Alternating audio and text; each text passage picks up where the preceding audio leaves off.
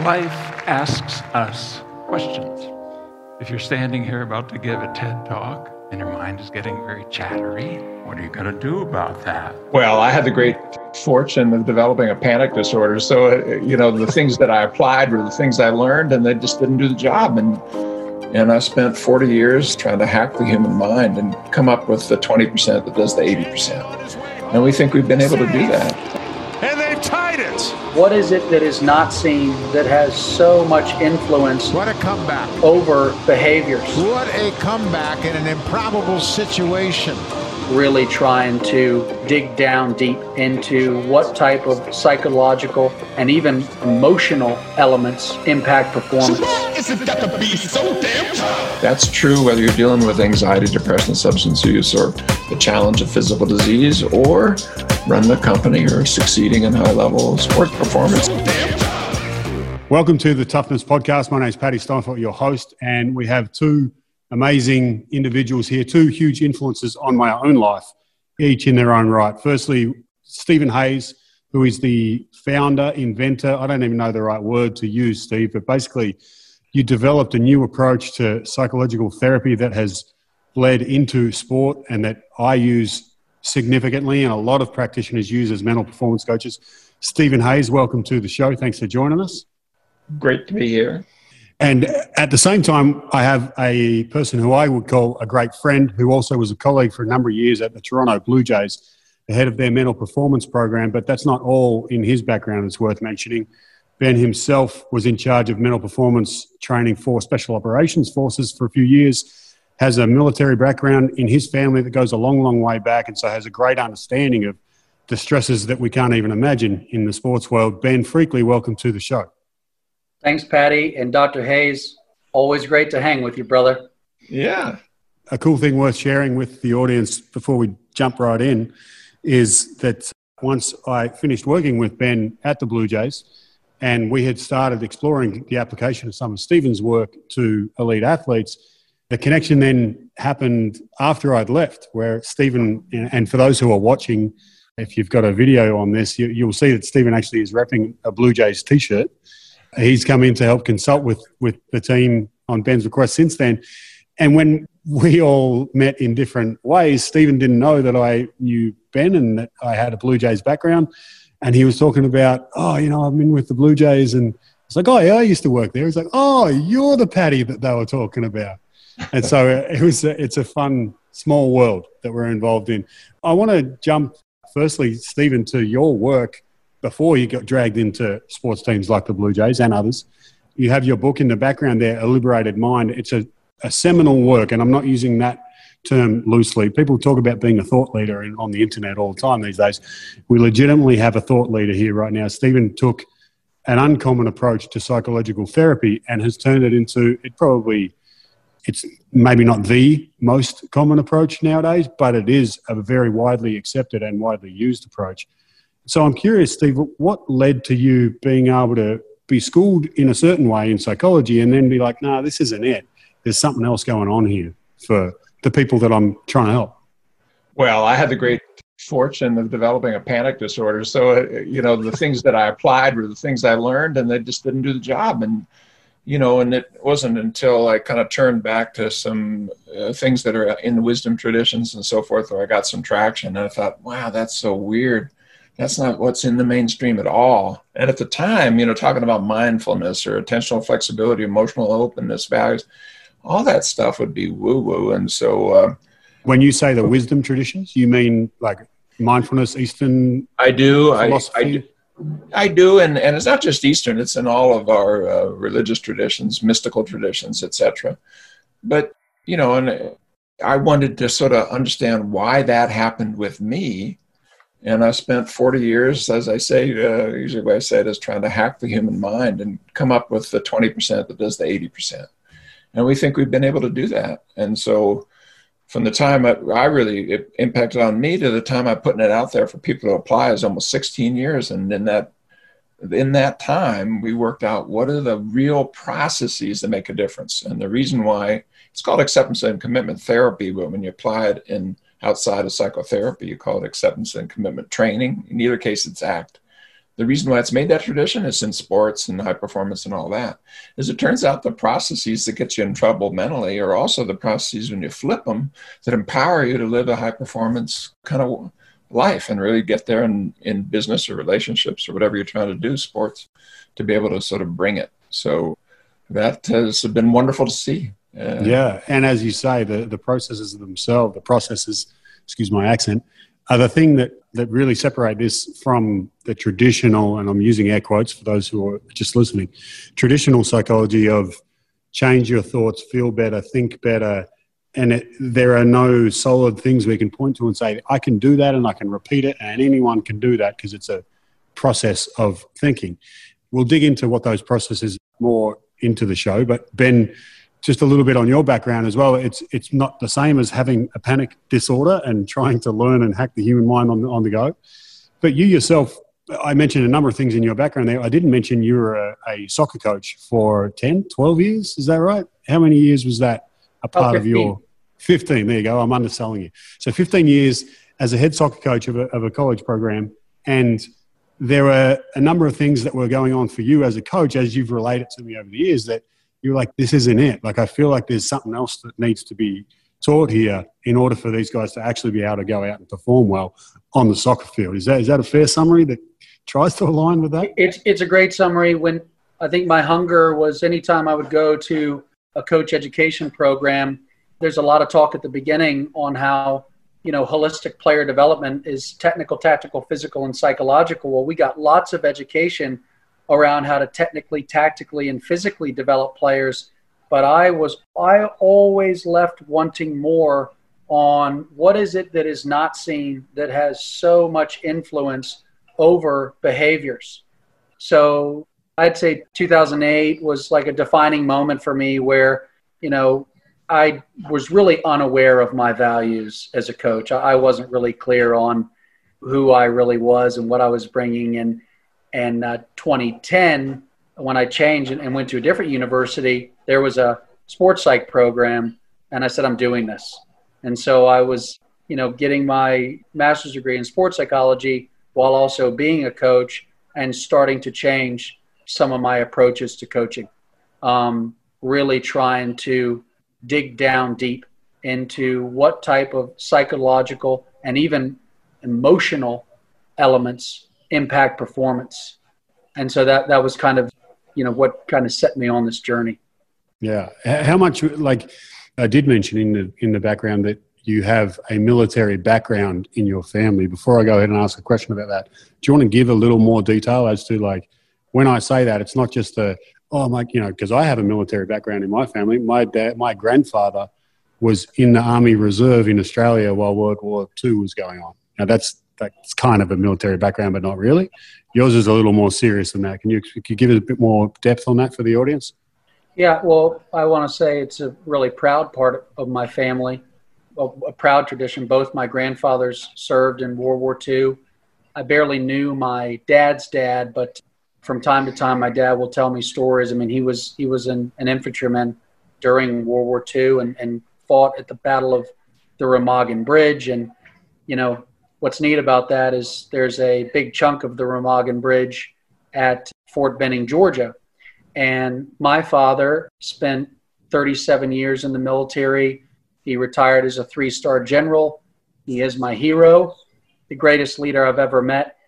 And when my brother William, who's in Special Operations Forces, commissioned into the Army, my dad commissioned my brother at that chunk of the Remagen Bridge that my grandfather fought for.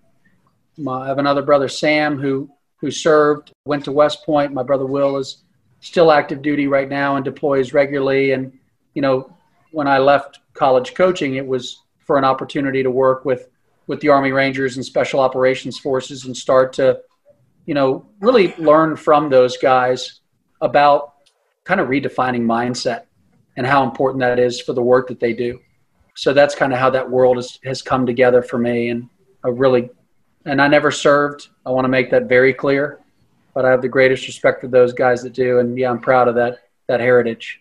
That's that's a really cool story. I, I don't think you'd ever told me about that your dad commissioning your brother at that at that part of the bridge and it gave me chills. And I'm sure there are some listeners who shared that experience just now. I asked you to paint that so that people knew that this is a legit connection to military history, tradition, and mindset, even that you have. As a prep for this question, of how much of your early coaching as a soccer coach, when you're trying to instill toughness or that mental side, as you mentioned from coaching clinics, you're trying to instill that into players. How much of that was informed by a traditional view of what toughness is from the military? And if it was, has it evolved since then? What would you describe as toughness now? It's definitely evolved. Thank God it's definitely evolved. you know, Steve is the, the godfather. I know we're still looking for the right appropriate name for Steve. I'm going to say godfather of third wave therapies.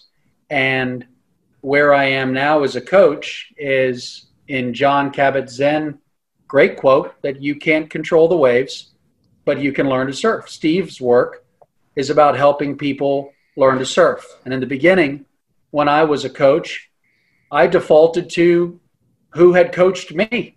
And whatever their go to talk on toughness was, it was Bible. That, that was it. That yeah. was it. And I had been around uh, one coach in particular, a Marine, who was and is a really tough dude. But this is highly individual. And taking a one size fits all approach into toughness without considering life experiences like Steve's been vulnerable to share with us, I don't think a, a person can really reach a full level of toughness. I think the first time you and I met in person, Paddy, you know, I was talking to a group of Blue Jays players on mindset, and we called that a direct uh, collection of rock solid non negotiable beliefs. Well, then I learned about the work that Steve's doing, and we could define that rock solid set into six well researched and defined core processes that to and Steve hit me with this right between the eyes the first time we got on a Zoom call that understanding is the booby prize meaning this has to be a philosophy and a way of living.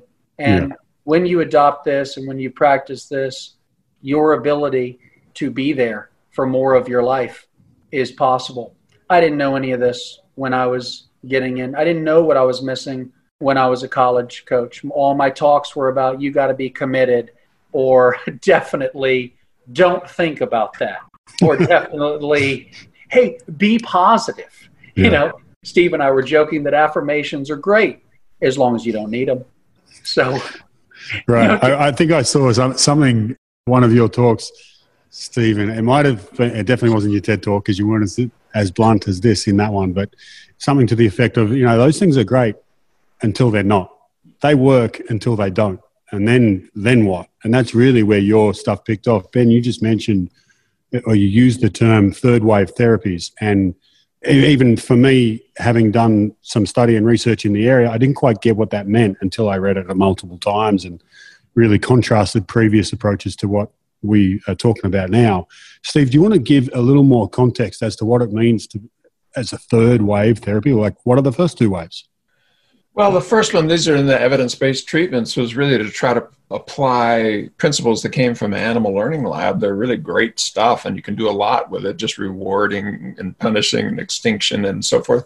But then you got to deal with the human mind. And so the second wave was how do you do that? And, and so cognitive therapy combined with behavior therapy produced cognitive behavior therapy, second wave. But the problem is some of the stuff that came in was common sense, but it turns out not to be really critical. You know, that, for example, that would you try to find what negative thoughts are and detect them, challenge them, dispute them, and change them.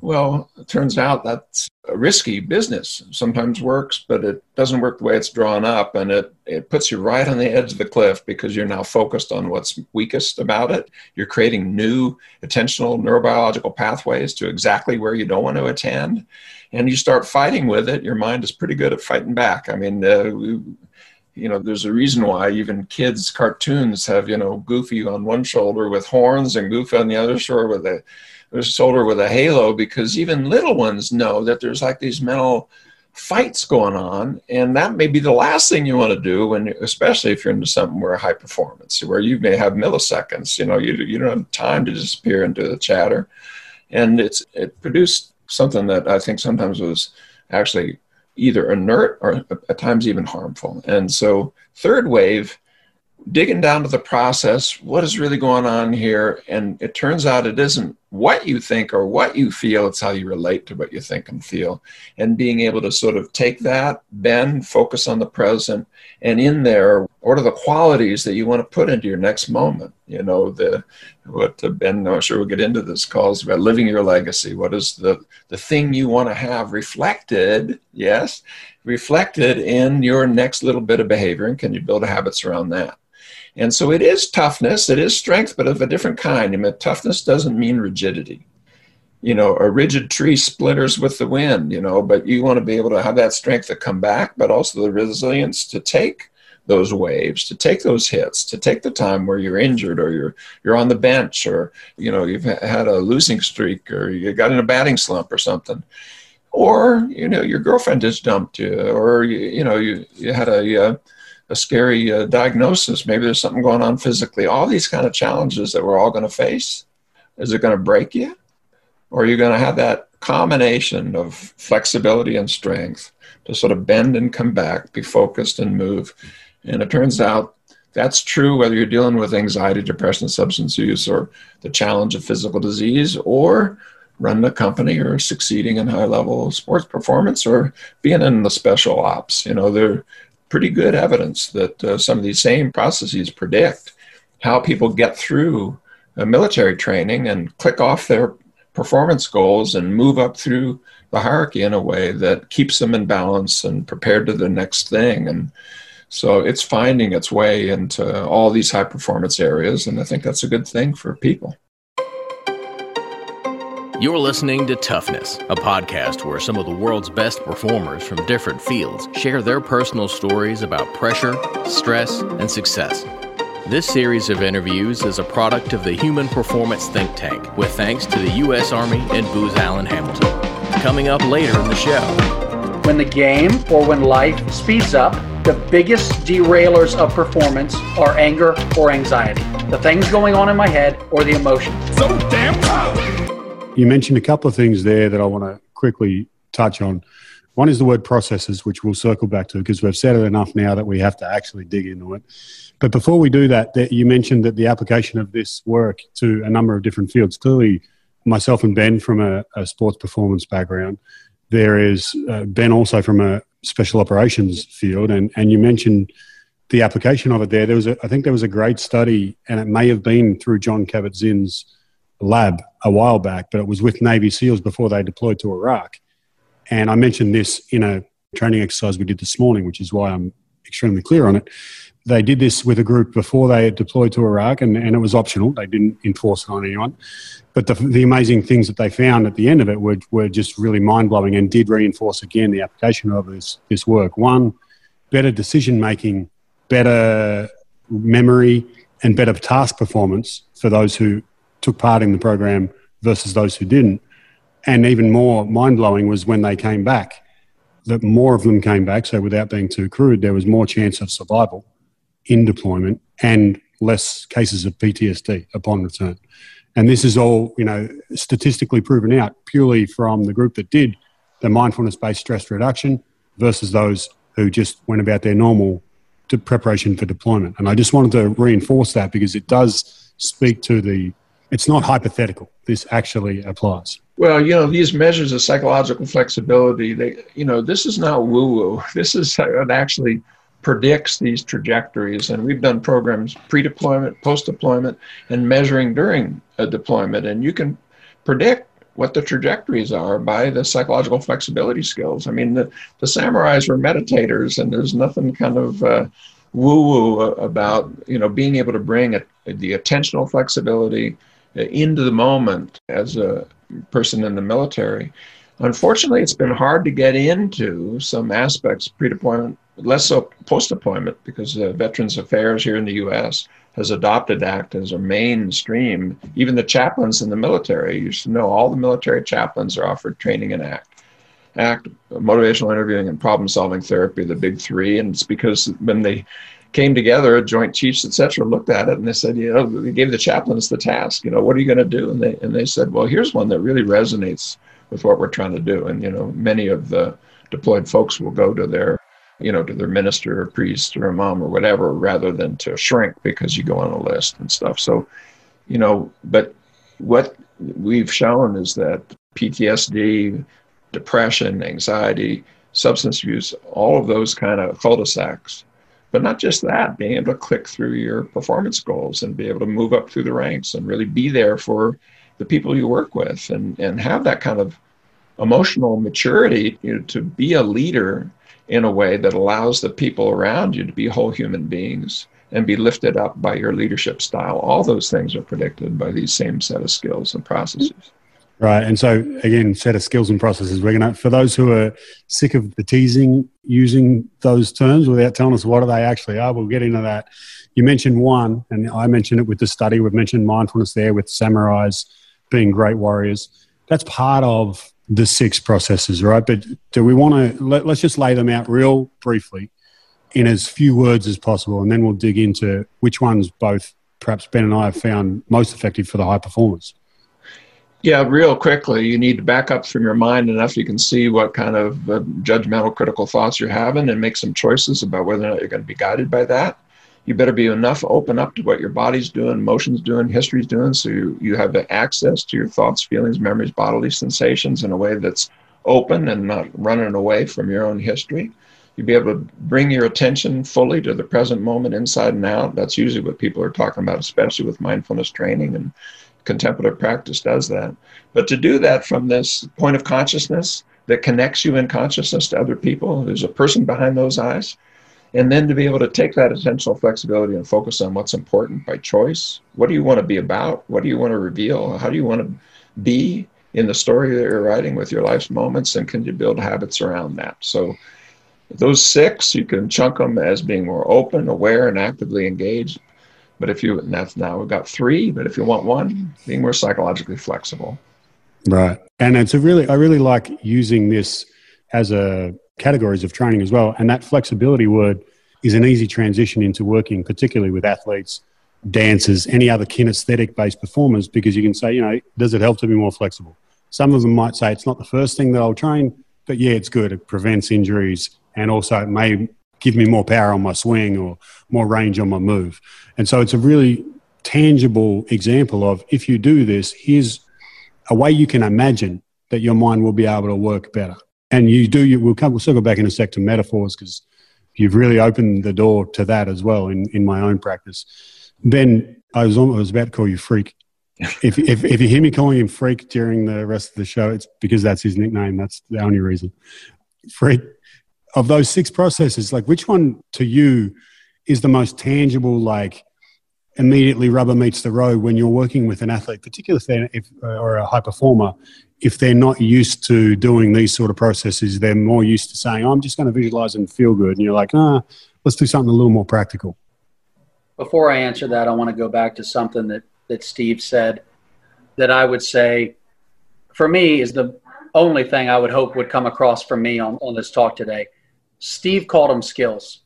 And in my world, my go to with people that I work with is it's not a skill unless it holds up under pressure the reason that athletes take ground balls, the reason they throw bullpens, the reason they scrimmage in football, the reason they practice, you know, a chip shot for hours upon hours upon hours is because when the moment matters, when there is a score to be kept, a match to be won, it's not a skill unless it holds up under pressure. Here's what we say with the mental performance department at the Blue Jays elite performers can skillfully regulate their attention and their emotion under pressure in any environment. That's what this is about. These six core skills, these psychological skills that Steve has spent a lifetime working through in his own life. The only way out is through. He went in to go out. Are ones that we we've put in front of Steve, and we've tried to make them uh, accessible for our audience. We all know that the language we use with the people that we work with is everything. You want to get somebody to buy in, the language can't sound woo woo. Steve we have a, you know, an act, we call it cognitive defusion. Uh, we just call that let go with a baseball player. You know, Steve talks about acceptance. We call that composure. Our mantra for that is embrace the stuff. Stuff stands for situations, thoughts, unforeseen circumstances, feelings, and failure.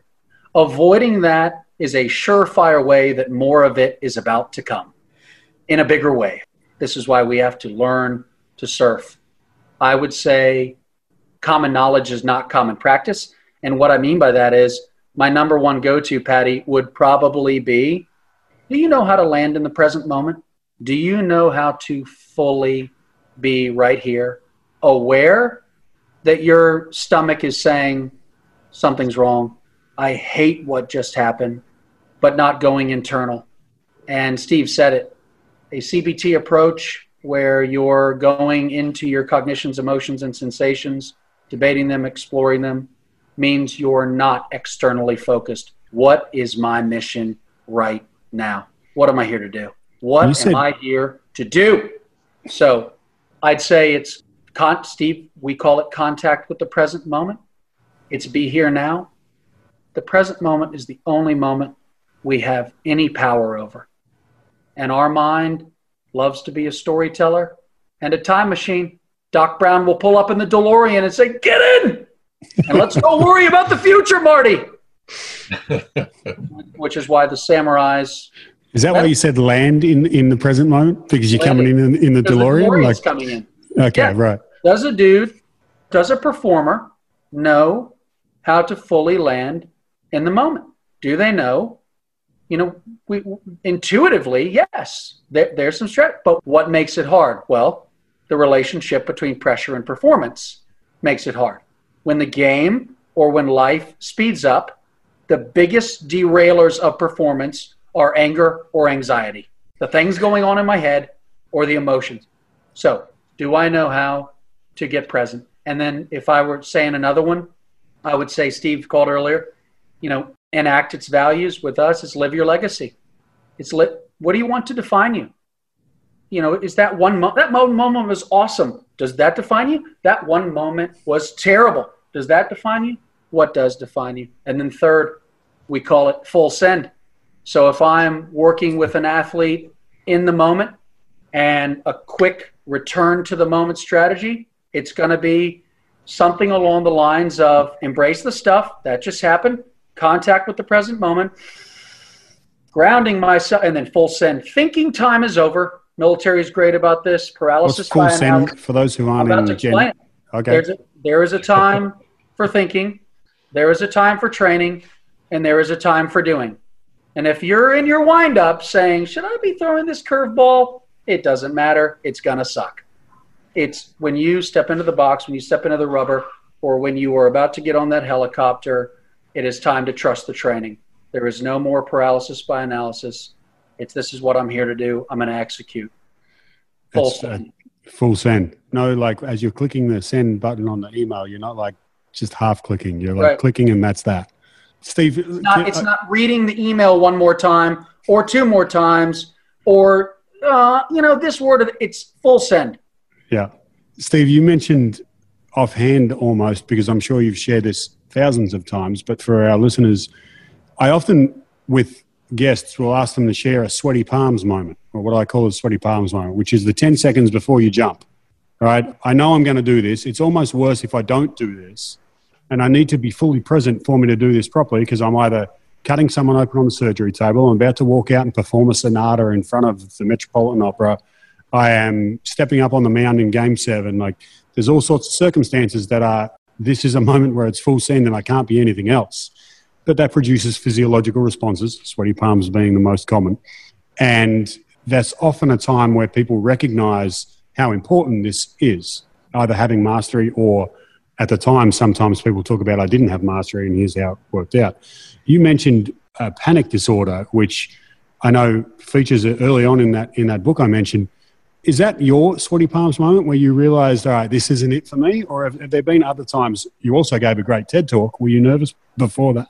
Oh, well, that's actually a really good moment. Then thanks for the full send phrase, uh, Ben, because I've uh, actually used it in some trainings and people say, what? What? I get to look like out of what is it, uh, Gen Z or something. because, but yeah, before I did the first TEDx talk, I was going to walk down into the hell of my own history and where I hit bottom. If you see the talk, I do a scream there, which is kind of blood curdling scream that happened only three times in my life. One when I was caught in a machine at work, working in an aluminum factory making tinfoil, and almost got chopped in half. That moment uh, where my panic disorder spouted me down to the point where I didn't think I had any way forward, and then the TED talk where I was going to produce it on purpose. And before I get up there, about five minutes before I get in front of my wife, I said, I can't do this. I cannot do this. I can't, you know, and it's because I was going to, on purpose, it wasn't the performance thing, visit the lowest point in my whole life. You know, I was going to walk down and I wanted to do it not as a performance. I wanted to do it to be true to myself and to put into the room, you know, what does it sound like when you hit bottom? Because a lot of people are listening to me. Everybody's got their hit bottom moment. Everybody. Nobody gets through life without those kinds of challenges.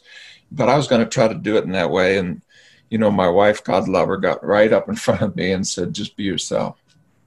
And I sucked it up and I went out and I did the scream and I, you know, I did the talk and you can judge it yourself in terms of all I was really trying to do was not the performance. I was just trying to be there fully in the moment, letting, you know, that 40 years of work or that moment, 35 years worth of work out in the service of others who I know are going to uh, be uplifted by it if I can do it. So I yeah. came there with an intention. And it was definitely a sweaty palms moment that required me to kind of just let go and to show up and to focus on what's important and of, you know, full send, do it full yeah. send.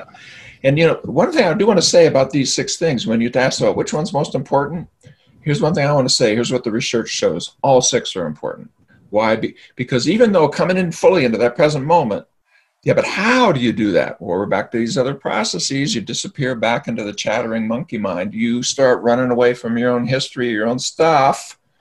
You know, you can't do that. You can't come into the present moment. You put on the clown suit and have to be what your mind tells you you have to be. You know, this kind of ego based thing you can't come into the present moment. And if you forget why you even wanted what you want to do when you get there, what's the freaking point? You know, if it's not about some sort of values based journey where you can put your competence and skill to do something that's worthy of your life's moment. So it's like six sides of a box. If you pull a couple sides out of any box, you don't have a box anymore. You got some floppy thing. And so, I like to use, I think it's a great point. I, I like to use the analogy of when I'm if you're a strength coach and you're working on building someone's strength, you don't do it at the expense. Like you need some core stability. You can be as strong as you want in your upper body. If you got a floppy set of abs, like good luck being an elite athlete. Or likewise, you can be super fast, but if you don't have flexibility, you'll tear your hamstring. There needs to be a balance. One of them might be more important in a given context than a given moment. Yeah. Exactly. But training all six is the important part. And all so these skills, I really like that definition of skill you're using, Ben. But think about it: when you're in a, in a high performance thing, the difference between really being able to function at that level and functioning at a lower level can be tiny. Yeah, and you've done all this training to bring your physical self in. The mental training is often either it's, it's the separator. Or, yeah, it, it's the competitive advantage. All things being equal, Steve, it is the competitive advantage. And Paddy, you know, the whole point of strength and conditioning is to tear. It is to tear. Muscles will not grow back stronger unless they tear. Steve, you're doing such a wonderful job with your work normalizing that this is an everybody thing, right? It's not a one in five. We've talked about this before. It's not a one in five people have challenges where learning psychological skills would add value and move them forward in their life. This is a five in five thing we're all going to have these rock bottom moments. These are the psychological tears in our work as the muscle tears are in the field of strength conditioning. And if you avoid a tear or pretend like it's not there in uh, physical, well, it's just going to get worse. Mm-hmm. And so these are really healthy confrontation skills. And, and one, or psychological skills. And one thing that you've confronted our team on, which I loved, you know, was there were times where we were stuck in prioritizing some of these and looking at them as a hierarchy or a linear, but it's not. There's a reason it's called a hexaflex And for anybody watching the podcast, all lines connect. Just there Google is, it. Google it. You'll see them uh, a hundred different diagrams yeah. that say the same thing. Right. And what we've done in, in our world, Steve, is you know instead of calling it psychological flexibility, we called it mental toughness because that that's the term that's thrown out in sports so much, which is here's a guy about to be in pressure, in pressure, or now experiencing pressure because things didn't go well. And what set of mental qualities does he or she possess that it's going to allow them to have the fastest possible turnaround, whether they have to perform the next mission the very next night after they've lost a comrade, or whether they have to go out and play the very next night after going 0 for 4. Do they have the mental skills that allow their abilities, and I'm not going to say natural abilities because they work their ass off for these skills. Do they have the mental skills that clear a pathway for those abilities to come out. You are listening to Toughness. And if you're this far into the episode, there's a good chance you like the show. You can add to the conversation with the whole review, rate, subscribe, and share thing. If this helps just one person who needs to hear what our guests share to get them through today, it'll all be worth it. Stay tuned for more coming up, including we're all human beings, and the cul-de-sacs we get into are shared. You know, we're walking around with these secrets, but the big joke is they're all the same secrets because everybody's living the same journey. So damn proud. A second ago, you talking about the TED Talk, you shared your wife's advice to just be yourself, right? And which is one of the things that I really appreciate about this approach, as opposed to trying to teach cognitive behavioral therapy stuff, which I wasn't trained in, but I used to use as a regular football coach. I found to be disingenuous at times because I would talk about controlling your thoughts and thinking positive, even though at the exact same time I was not doing that thing. So I'm trying to convince people to do things that I'm not capable of doing myself 100% of the time. And whereas this approach uh, asks of the coach or of the practitioner or of the leader if you're going to talk to people about being flexible, like you probably need to be flexible yourself. I remember specifically talking about or reading an analogy where you said trying to specifically dictate which way a session should go is the antithesis of being psychologically flexible if the person you're trying to help wants to go somewhere else. And you're like, no, no, no. But I, in my head, this is what we need to talk about right now. And I'm interested, I'm explaining that more as context for this question for you, Freak as a leader now, in charge of a growing number of staff of mental skills professionals who all deal with professional athletes and coaches and front office staff. Do you find yourself, what, what's the equivalent of a sweaty palms moment or the ability, the, the moment where you're challenged as a leader to act in line with what you're actually teaching, which is act? Like, how do you find that helps you as a leader? Well, one of the ways it helps me as a leader is another favorite Stephen of mine is Stephen Rollnick. And Steve Hayes already mentioned Dr. Rollnick well, or mentioned his work in motivational interviewing. And I think being able to hold things lightly is, you know, as a leader, wanting to have an agenda and structure and itineraries, but showing up and then hearing on a team call, for example, hey, my mother in law might not make it. Well, that changes the call instantly because the most pressing thing in the moment is not task orientation, which is always probably my default. What are we here to do? Let's get some stuff done. But somebody's hurting. And to not pay, to give that the respect and dignity that it deserves, you miss out on Steve's other passionate work uh, in his book, Pro Social. You know, that all of this, these when when you have grouped more and more people trying to live these six different skills, it can bring a it can take a group to a team and a team to a tribe. And so I would say I'm deliberate. We talk about our individual values as a team, so much so that we've built out our own competency model. So in baseball, baseball loves the five tool player. Well, as mental skills coaches, we said, what's a five tool mental skills coach? what would they need to have that makes them elite? What And are they?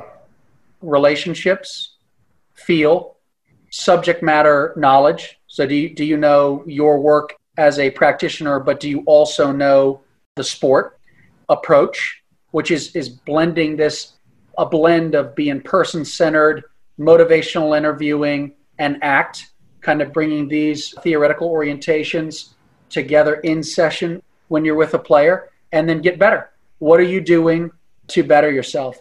And on the far left column are all of our team members' top three values that you can always see in front of you. This is what Wow. Paddy cares about. This is what Raf cares about. This is what Ben cares about. So, you know, That's super cool, man. For those who can't see, I'm grinning from ear to ear well, we, to, to know that this is happening in a team that I left behind who I care a lot about. That's significant. And also, can I point out that what you described there as the five tool mental skills, if you just refer remove mental skills, that's that's what, what's a five tool leader? Like who is good at working with other humans and leading? It's the ability to have feel. It's the ability to build relationships.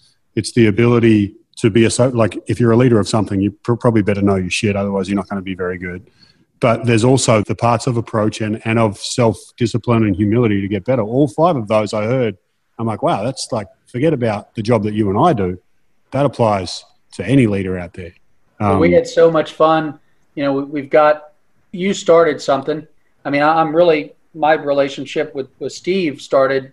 You know, when you were teaching me, and you and Raf and I were talking about it, and then, you know, it has become of all the things out there for me, this makes the most sense.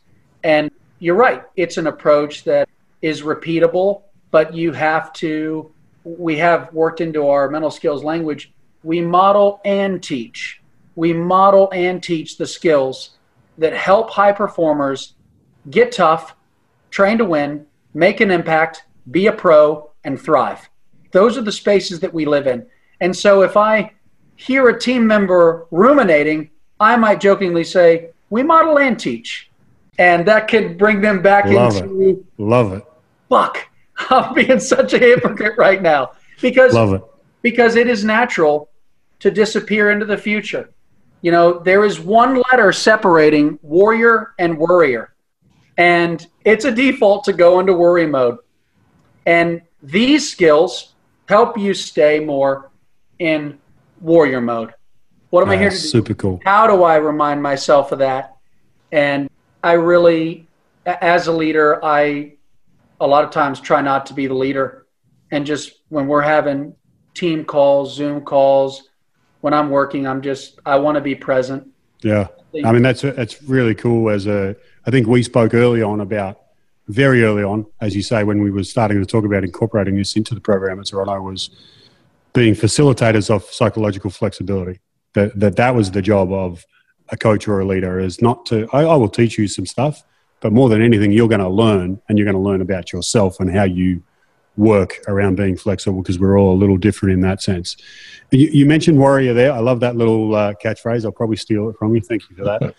but it's interesting. We talked about the six processes, shrinking them to three, and then shrinking them to one, being psychological flexibility. If you're going to sum the the whole thing up, and a warrior that we had on this show as a as a guest on another episode, who is a former Navy SEAL, was a Navy SEAL trainer who took them through BUD/S. It may have been 20 years, so he knows his shit when it comes to toughness, living it, but also trying to teach it, train it. And I asked him the question of what's toughness, and he said, very easy for me, it's psychological flexibility. And I asked him after the show, wow, you've read Stephen's work. It's like, who's, who's Stephen Hayes? And so it's reassuring to me that like someone who doesn't even know your work still comes to that conclusion, having lived and breathed it for 20, 30 years, that toughness really isn't just about being tough. It's about being able to be flexible and live it as opposed to just talk about it, but not really live it yourself.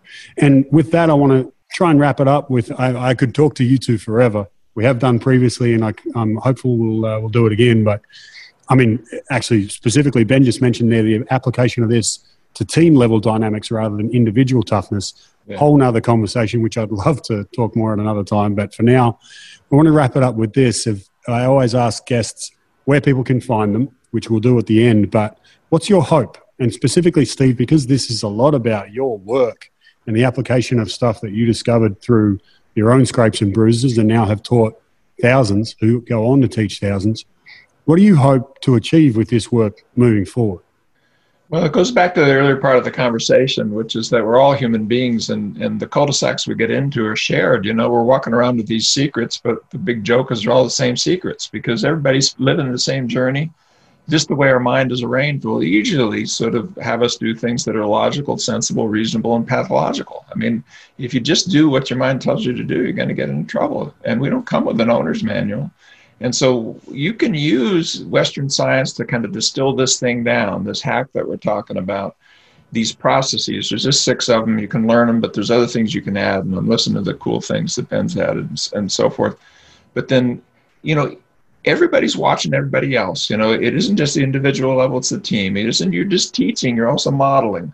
So if, if you're not instigating, modeling, and supporting these processes, then you're not doing your full job.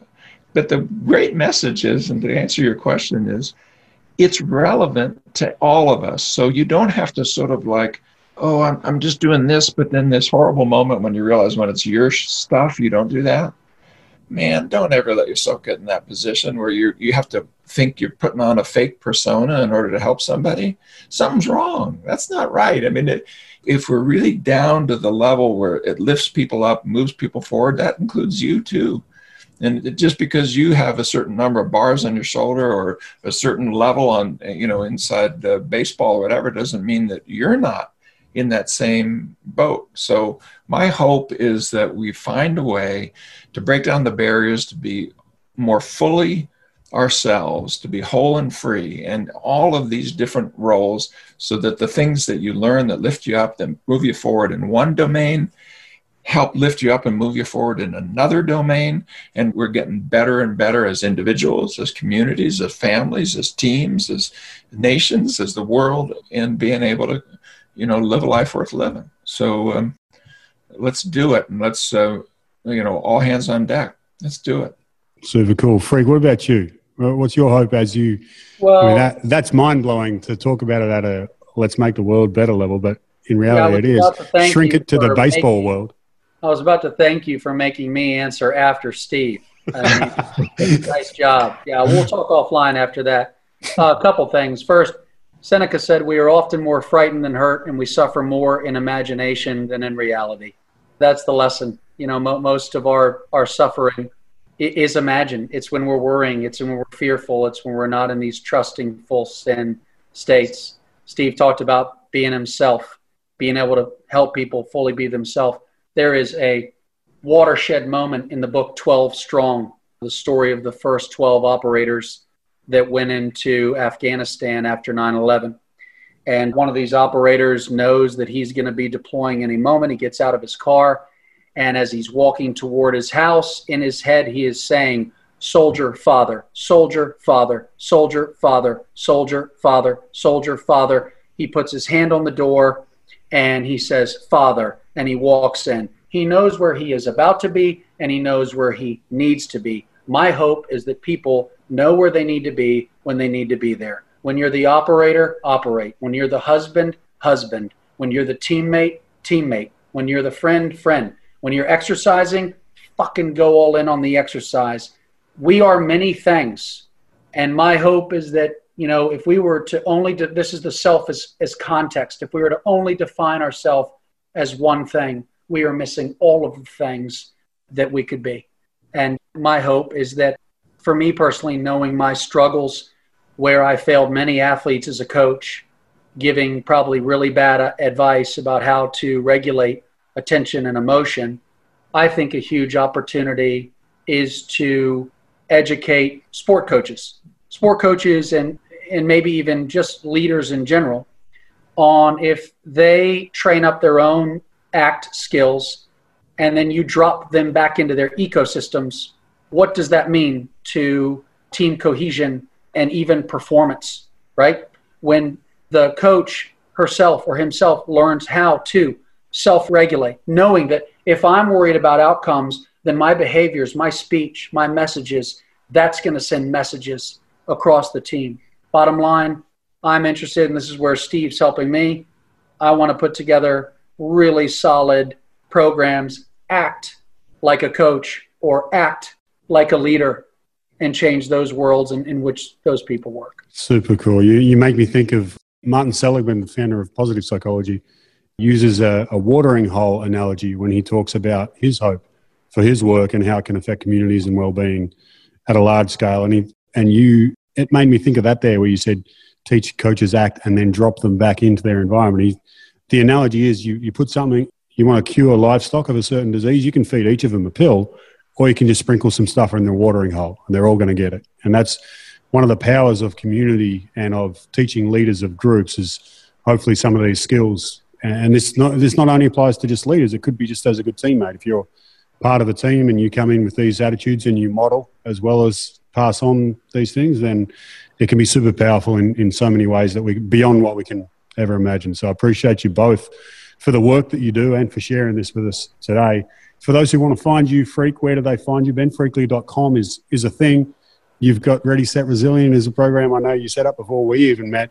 Is there anything else that you want to throw out there if people want to find Ben Freakley? Drop me a line, bencfreakley at gmail.com. But yeah, benfreakley.com is my website. The company, my side hustle is Ready, Set, Resilient. You know, Ready is you know all, all of the aspects that bring someone into a place of readiness set is really um, it's go time. And then resilient is resilience are these these skills that allow us to continue to create commit and compete in any circumstance. I love talking about that. And Paddy thank you so much for letting me hang out with you and steve. You guys i love you both dearly. You're my homeboys and i really appreciate who you are in my life. Thanks for letting me come on. Appreciate you being here, man. And also appreciate you being the first person to ever share their personal email on the show. That's incredibly brave. But I, I want to hear all about what you get from that. And Stephen, for those who want to find you, I mentioned the book, A Liberated Mind. There is so many places to track down Stephen's work. If they want to get in touch with you directly, what's the best way to do that? Well, if, you're going to do it, Ben, I'll do it. You can send it to me at Gmail, just my name, Stephen C. Hayes. But if you go to stephenchayes.com, Stephen with a V, and also C, Charlie, uh, my dad's name, H A Y E S, no periods, that word, uh, StephenCHayes.com. If you go there and click on yes, please send it to me, I'll send you a little seven item thing about what ACT is.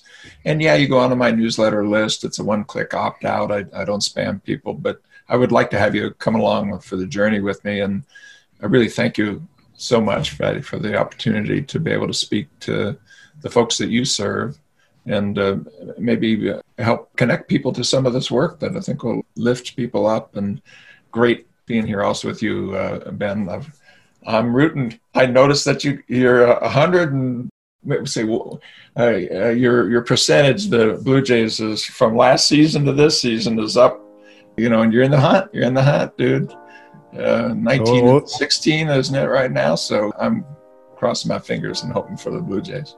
Once things settle down, we got to get you back in, man. We had a ton of fun hanging with you. Can oh, get yeah. you back no. in, get you in the catcher's gear behind the plate, like 100 mile an hour fastballs, to see how you handle that. But yeah, thank you very much for both being here. I appreciate everything that you've shared and, and look forward to talking again in the future. Thank you guys. So is it got to be so damn uh, excellent, busting with the best of them. Simply impressive, no worry and stressing. Uh, I'm getting mine right now. Put your shades on and let me show